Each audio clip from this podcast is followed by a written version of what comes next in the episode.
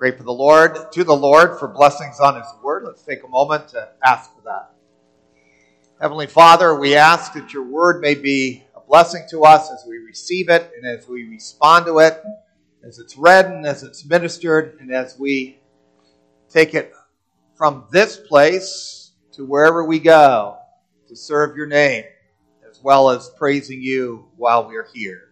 Your Spirit so work for us in that way and in us that way. For the sake of Jesus, we do pray. Amen. We're going to be picking up uh, a portion of God's Word from the New Testament today from Ephesians 4 17 through 24.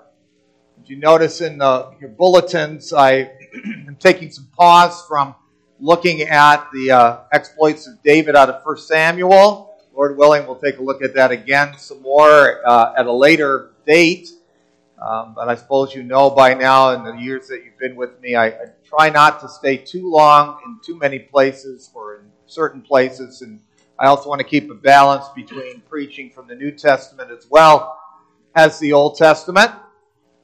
And so uh, we're going to be taking a look over the course of the next seven weeks, the Lord willing, or the next seven times I'll be preaching here in the morning uh, on some passages that the New Testament writers, where the New Testament writers use the word therefore.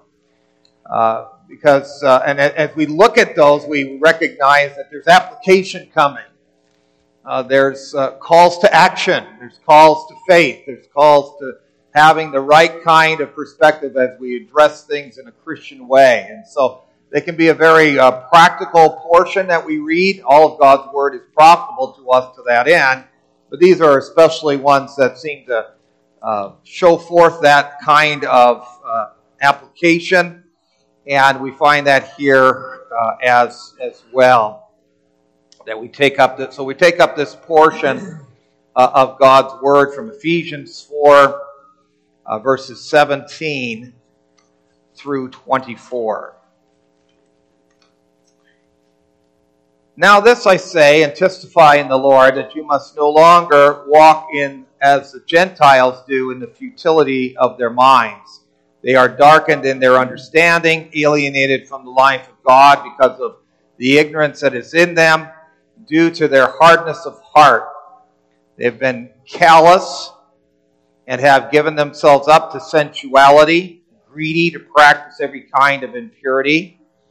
But that is not the way you learned Christ, assuming that you've heard about him and were taught in him as the truth is in Jesus. To put off your old self, which belongs to your former manner of life and is corrupted through deceitful desires, and to put and to be renewed in the spirit of your minds, and to put on the new self, created after the likeness of God in true righteousness and holiness. And I'm going to continue to read here because the therefore actually comes into play right here, but this is where we're going to be picking up next time as we look. Therefore, having put away falsehood, let each one of you speak the truth with his neighbor, for we are members one of another. Be angry and do not sin. Do not let the sun go down in your anger, and give no opportunity to the devil. Let the thief no longer steal, but rather let him labor, doing honest work with his hands so that he may have something to share with anyone in need. Let no corrupting talk come out of your mouths, but only such as is good for building up as fits the occasion, and it may give grace to those that it may give grace to those who hear. Do not grieve the Holy Spirit, by whom you were sealed for the day of redemption. Let all bitterness and wrath and anger and clamor and slander be put away from you, along with all malice. Be kind to one another, tender hearted, forgiving one another as God in Christ forgave you. So we'll uh, stop there in our reading and uh, pray that God's word may be of a blessing to us this morning. Congregation of our Lord Jesus Christ, I would imagine our boys and girls, if they have to cut something at school or have to cut something at home, uh, don't ask mom and dad or don't ask their teacher if they don't happen to have a, a pair of these. Uh, they don't ask their moms and dads, can you get me a scissor? It's probably a, a pair of scissors or a scissors that they would ask about. And when they're getting a scissors, they are thinking to themselves, no doubt, that they're going to get two blades. They're not going to say to their moms and dads, well, no, no, no, I, I, this is a very easy cut, so just, just give me one blade of the scissor this time. One scissor is enough. No, I need to have both blades to cut. Anybody who's trying to do that knows that they need double blades. Otherwise, you're not going to be able to accomplish what you need to do. And that's the truth about the calling that the apostle gives to us about the, the sanctified life that, that he calls us to live in light of God's grace to us in Jesus. We're going to look at how the apostle this morning has called the church of Jesus Christ to be different as the new Israel that God has made the church to be, as he calls us to walk in a better way of life. And that has a negative and a positive element to it. There's a double bladed element to this. And you see it in the points that we have in the sermon, but it's also going to be illustrated also in the second point itself, even more uh, illustratively, you might say. It's going to be even more, that, that thought's going to come out even more in that second point. But we're going to take a look then at the better way of life to which we're called to walk. And negatively speaking, it's not the way of the Gentiles and positively, uh, positively speaking, it is the way of Christ. So we see that the better way of Christ is not in the way of the Gentiles, as our passage. And that it is in the way of Christ. We, we focus first on, on that the better way of life is not by way of the Gentiles. Now, this I say and testify in the Lord that you must no longer walk as the Gentiles do. And here we find the, the apostle, as he's doing this, speaking in terms of application to what he's already previously taught. It's a conclusion to be made. The various members of the church are meant to build up the unity of the church, to draw church people closer together, like, like in the social examples that are going to follow in the book of Ephesians. Even the children have a role to play in that as you go on in reading the book and the letter of the Ephesians. Ephesians 6, uh, verses 1 through 4, we see that role come out. Because they're covenant children in response to the word. All those in those social examples are called in response to the word to be all the more united under one Lord, one faith, one baptism, one God. And because edifying, the edifying of the church in this loving, united way is so important Paul is making, as we hear here, a solemn testimony of truth, doesn't he? I say and testify in the Lord. This is important. He makes the solemn testimony of truth before God that as the new Israel of God, the, the new covenant people of God, created in Christ Jesus, as he speaks about in Ephesians 2, we are not to live like those who are not part of the church. We're not to live like Gentiles. We're part of the holy church, united in Christ for the sake of God's people, for the uniting love uh, for, God, for, for the uniting love for God's people. And especially because we are God's people, we are not to live like Gentiles, even though physically we might be Gentiles. Living like and being a part of God's people must be different and better than living like and being part of the world. Otherwise, why would the Apostle Paul swear to people to see that that's true? living like and being part of God's people must be different and better than living like and being part of the world. He speaks in a way that our society, society would think is odd, maybe even offensive, but true. Because he's speaking here of an inferior way of living and a superior way of living. You ought not to live like the Gentiles, but you ought to live like Christ. And in our day and age, as, as we are often taught in a politically correct world, we can't speak about inferior ways of living and superior ways of living. All we are supposed to do is speak about alternative ways of living. Because if you talk about inferior and superior, well, you're a bigot. And you're prejudiced. And you're discriminatory. And if you decide not to get married, but decide just to live together, or, or, or you have, if you have a different view to marriage than one woman to one man, then you have not made a wrong choice, you see. You've made a lifestyle choice. You know, doesn't that sound so much, so much better? So much fluffier. So much more legitimate. And if you have a belief system that's different from Christianity, then that system is just as good.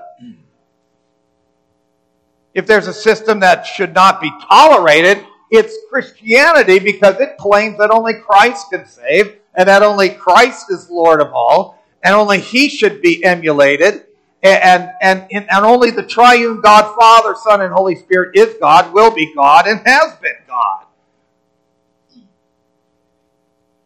And so in the world of tolerance, whoops, we can't all be tolerant, can we? We tolerate it. We can't tolerate everything.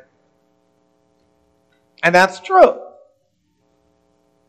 At least to say it this way. There's going to be something that's wrong, and there's going to be something that's right. It can't all be right. Something has to be wrong, something has to be right. Even those who want to say, well, we're going to tolerate everything, they're not going to tolerate Christianity. Because Christianity says there's right and wrong. There's one Lord. There's one God. There's a better way to live. The gospel says then that if you become part of the church because of Christ, and by the power of the Holy Spirit, and if you keep going back into the letter of Ephesians, and by the electing and merciful love of God the Father, then it doesn't make sense for you to live like a spiritual Gentile anymore.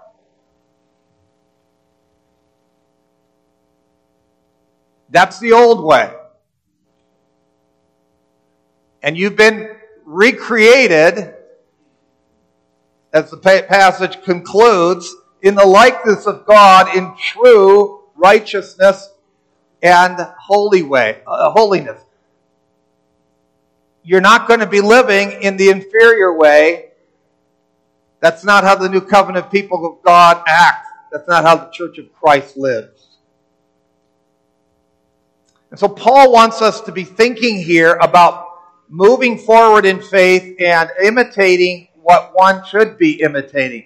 And it's not the world, and it's not the world's culture, but Christ. Not backward into paganism, but forward into the realm of God's gracious covenant and covenant people in Jesus Christ, the church of Christ. And we're not always so sensitive to, to that thinking, which is why, of course, the apostle had to write about it but we're, but we're not always so sensitive to thinking that it is because we're a part of the people of God and for the sake of the people of God that we should be living like the people of God. As we're called to obey the Word of God. Living is, is not about how we impact others, it's, it's about how it impacts me. Or how I can stay up with the world, stay in step with the world, or, or what the world thinks is important. And the Church of Jesus Christ is sometimes blind to that, unfortunately. I talk about that in general terms about the church, about, about how much that the world and the, and the culture that is out there impacts what the church thinks and confesses. But to think that I must keep the church community in mind because I'm part of that holy community, called to be a blessing to her, serving the Lord above all, that's not a natural way of thinking. And yet, even the reigning Christ reigns, we hear in Ephesians 1, for the good of the church. And he sought and he seeks to be a benefit to the church. He seeks to be a value, a value to his bride, the church, as he prepares her for glory. He seeks to build up the church, and, and that is what we need to keep in mind as well when we see ourselves as part of the covenant community. We imitate Christ that way in our lives. But what is exactly this way of the Gentiles anyway? Paul says that it is an empty or a futile way or an unfulfilling way of living. Don't walk in the, as the Gentiles do, in the futility of their minds. It's a chasing after the wind. It's a chasing after all, the, all kinds of things, but being left disappointed. See, because there's futility in the end. It's fruitless. It seeks to promise much, but it doesn't give anything. It's unrewarding in the end. Never able to provide substantial purpose, you see, to one's life. It's futile. And in the process of that pursuit, the things that really matter, which Paul emphasizes in this letter, church, God's praise, God's obedience, family, marriage, our relationship with our spouses, our relationship with our parents, our relationship with our children, productivity, harmony with God, building harmony in church, home, marriage, even work with Christian principles and priorities and perspective. All that falls by the wayside in the way Gentiles think. Those aren't important. Those don't matter. They matter to God, they ought to matter to us, but to the world it doesn't. And so often one sees that happening, right? You can see it in the entertainment business a lot, and, in all facets of it, right? Athletically, on the stage, on the screen, on all levels. People become famous. Uh, they get followed by all kinds of people on Twitter, or what they call X now, I guess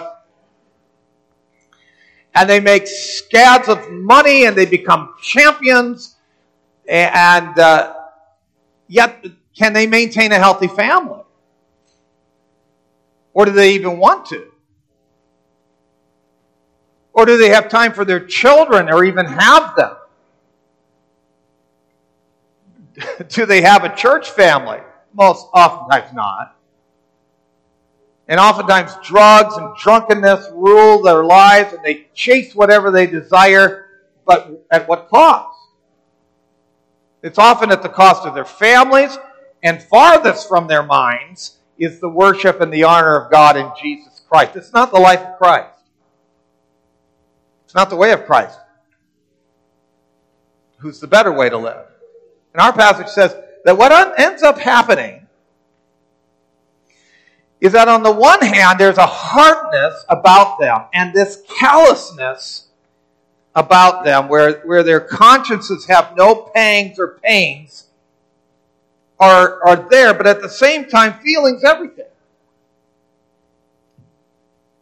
Life is, is nothing without stimulation for them. And they're greedy for it, says our passage. Whether it is the chasing after women or men or after other immoralities, or gaining the latest thrill, or living off the accolades, accolades of others, or sucking in the drink of power, or living the high life to spur them on through life. But their minds, we read, are darkened, and they don't even know it. You know, knowing that one is blind physically is most challenging. Even if you're starting to notice that your eyesight isn't what it used to be, and that's a bit of sobering, isn't it? But Paul says that walking in spiritual darkness without even being aware is worse. Spiritually blind or greedy for what's empty, what's futile, what doesn't matter, what doesn't help. And they poke around in the darkness. And they wander through life. And Paul says to the church of Jesus Christ, that's, that's just not what you learned about Christ. That isn't what he taught you. That isn't the way that Christ was, and that isn't what Christ wants you to be. You know, people sometimes like to make Jesus out to be things that he wasn't. In the entertainment world, they like to make him out like he was a polygamist, but he never was. We get our testimony from Scripture. We know that Jesus was the epitome of selflessness, and he why did he do it? Why did he do it? He did it to bring a people together for himself from all parts of the world. He is our peace, Paul says earlier in the letter.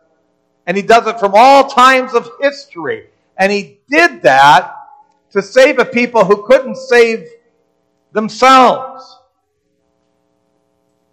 And he did that to fulfill God's plans from eternity of calling a people together to himself.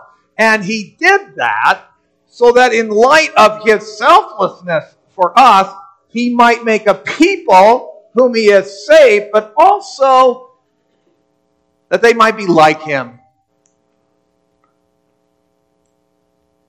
Who would want then, they want to do whatever they can to draw closer to each other in the church and closer together in their families and even their workplaces church, marriage, family, workplaces. Those are the things that Paul addresses. Those are things that, that God has called us to be in places church, family, work. These are the things that God has called us to be. He's instituted those places, the places that matter.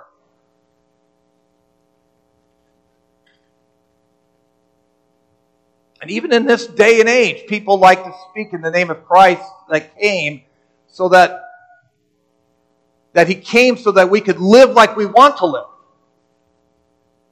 And the apostle would say, you didn't learn Christ that way either. That he embraces all kinds of ways of living. And that's what diversity is today in many people's eyes. What's politically correctly called alternative lifestyles.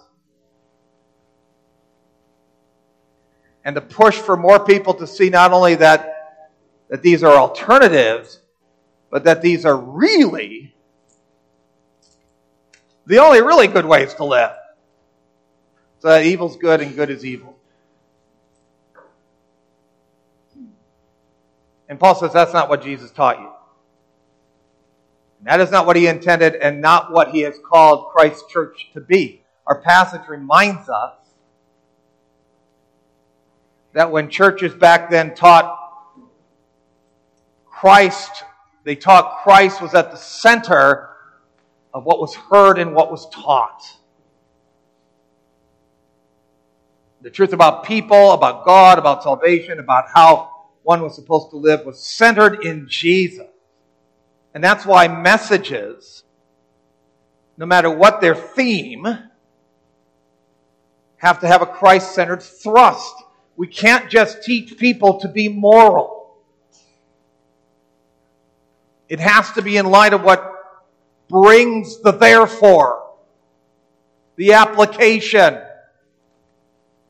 about what Christ has done and about who we are in Christ and about the different people we are to be in Christ.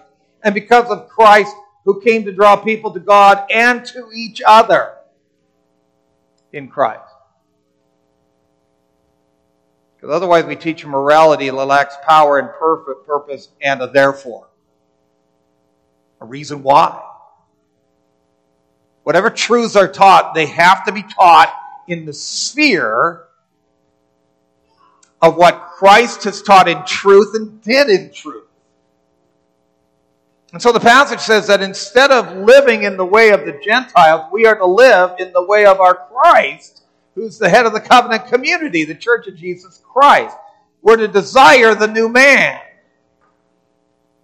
who is Christ. Where we live in accordance with what is right and holy, in accordance with what he commands and what is reverentially different from the world. This is the second point. Paul says it happens through a daily conversion unto God. And, and this is something, as I was looking at it myself, I just thought, you know, this, this is a great way to look at life. Because it makes every day a fresh one. Because every day is to be a day of renewal for us when we're in Jesus.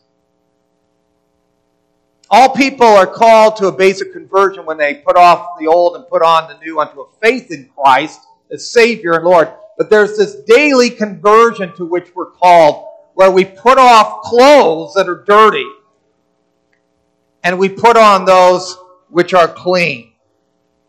We're to put off our old self, which belongs to our former way of life and is corrupt through deceitful desires, and to be renewed in the spirit of our minds and to put on the new self.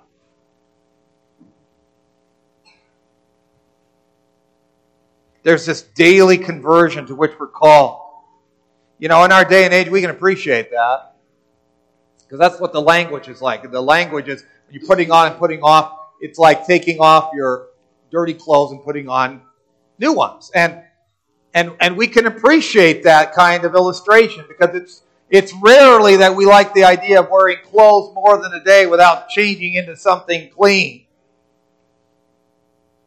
Maybe sometimes as guys we like to kind of keep things on or use the same stuff, but you know your wives know that they don't like that so much, and so you tell they tell you you know you ought to put something else on.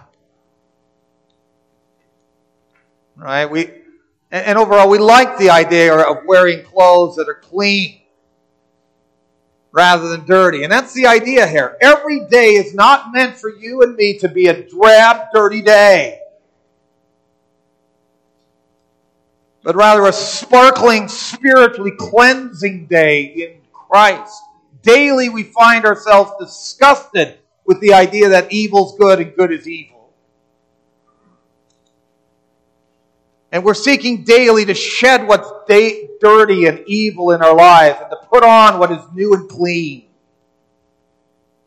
And that's a great way to start each day, isn't it? It's a great reason to get up in the morning. That every day we want to be seen less like the world and more like Christ less like Adam and more like Jesus. What better, what better way to start the day? Right? I mean, not even thinking so much, well, I gotta go out and I gotta do chores, or I gotta go out and I gotta uh, fix the car, or I gotta go out and I have to, whatever, go to school. But every day I get to start the day thinking, I want to be seen less like the world and more like Jesus. We don't want to be the old man or the old woman, but no, I think it's better for you to put it the way it says it in the scripture. We don't want to be Adam. We want to be Christ. We want to be the new man in our lives in Christ. Christ Himself, the Christ we learn. That's what we want to be when we get up in the morning. And so, from a practical point of view, it is, there are do's and don'ts. Some say that Christianity isn't about do's and don'ts. Now, uh, that leaves a false impression of Christianity. Certainly, we're saved by what Christ did and Him alone, and not what we did. In that way, yeah, it's not do's and don'ts, it's what Christ has done and didn't do. We're saved by grace. But in the way of sanctification, it is about do's and don'ts in light of His grace. We come to see the deceit of the old man and we don't want it. Money's not going to save us. So we don't want to think that. Dishonoring marriage is not to our profit, so we don't want to do that. Staying away from worship is not to our advantage. It's not. That's we don't want to do that. If I dis- disrespect my parents, boys and girls, or your teachers, or those in authority, life's not going to go well for you. It's not. If I hate or steal or I'm rough with my words, I am not being what I was created to be, and certainly not what I was recreated to be in Jesus. Today's a day for me to remove those dirty spiritual clothes and put on clean ones. My calling is to see myself as somebody who was created in Christ Jesus to do good works. It's to put on the new man and the renewing of my mind. I take on a different attitude in my mind. I don't follow the way of the world, but the way of the Word. And the world might think I am a fool. Let them. That doesn't matter. Because what matters is what God thinks about what I'm doing. It's not that I would just stop doing things, but also that I will be doing things that the Lord would have me do. It's not just that I should be doing things that God wants me to be doing, but to stop doing things that the Lord doesn't want me to be doing. And this is where that two bladed scissors comes into play, isn't it? If you have but one blade, you won't cut the paper. But if you have them both, then you will. And every single day we're called to see to it that we have two blades to our scissors. And to heed the calling, let's stop doing what's wrong and let's be doing what we ought to do in Christ and like Christ and for Christ. And to bring greater harmony to the places that matter. Like our churches like our marriages, like our families, like our work sites, right? It's, it's, it's like what Christ would say later the battle isn't in those areas. Our battle is against evil. We don't wrestle against flesh and blood. We shouldn't be battling there. We should be harmonizing there by fighting sin, putting it off in our old in our old uh, putting off the old self and putting on the new. And every day we get a chance to do that as Christians. Next time we get together, we'll speak more about how this gets fleshed out. With the therefore that begins in Ephesians 4:25.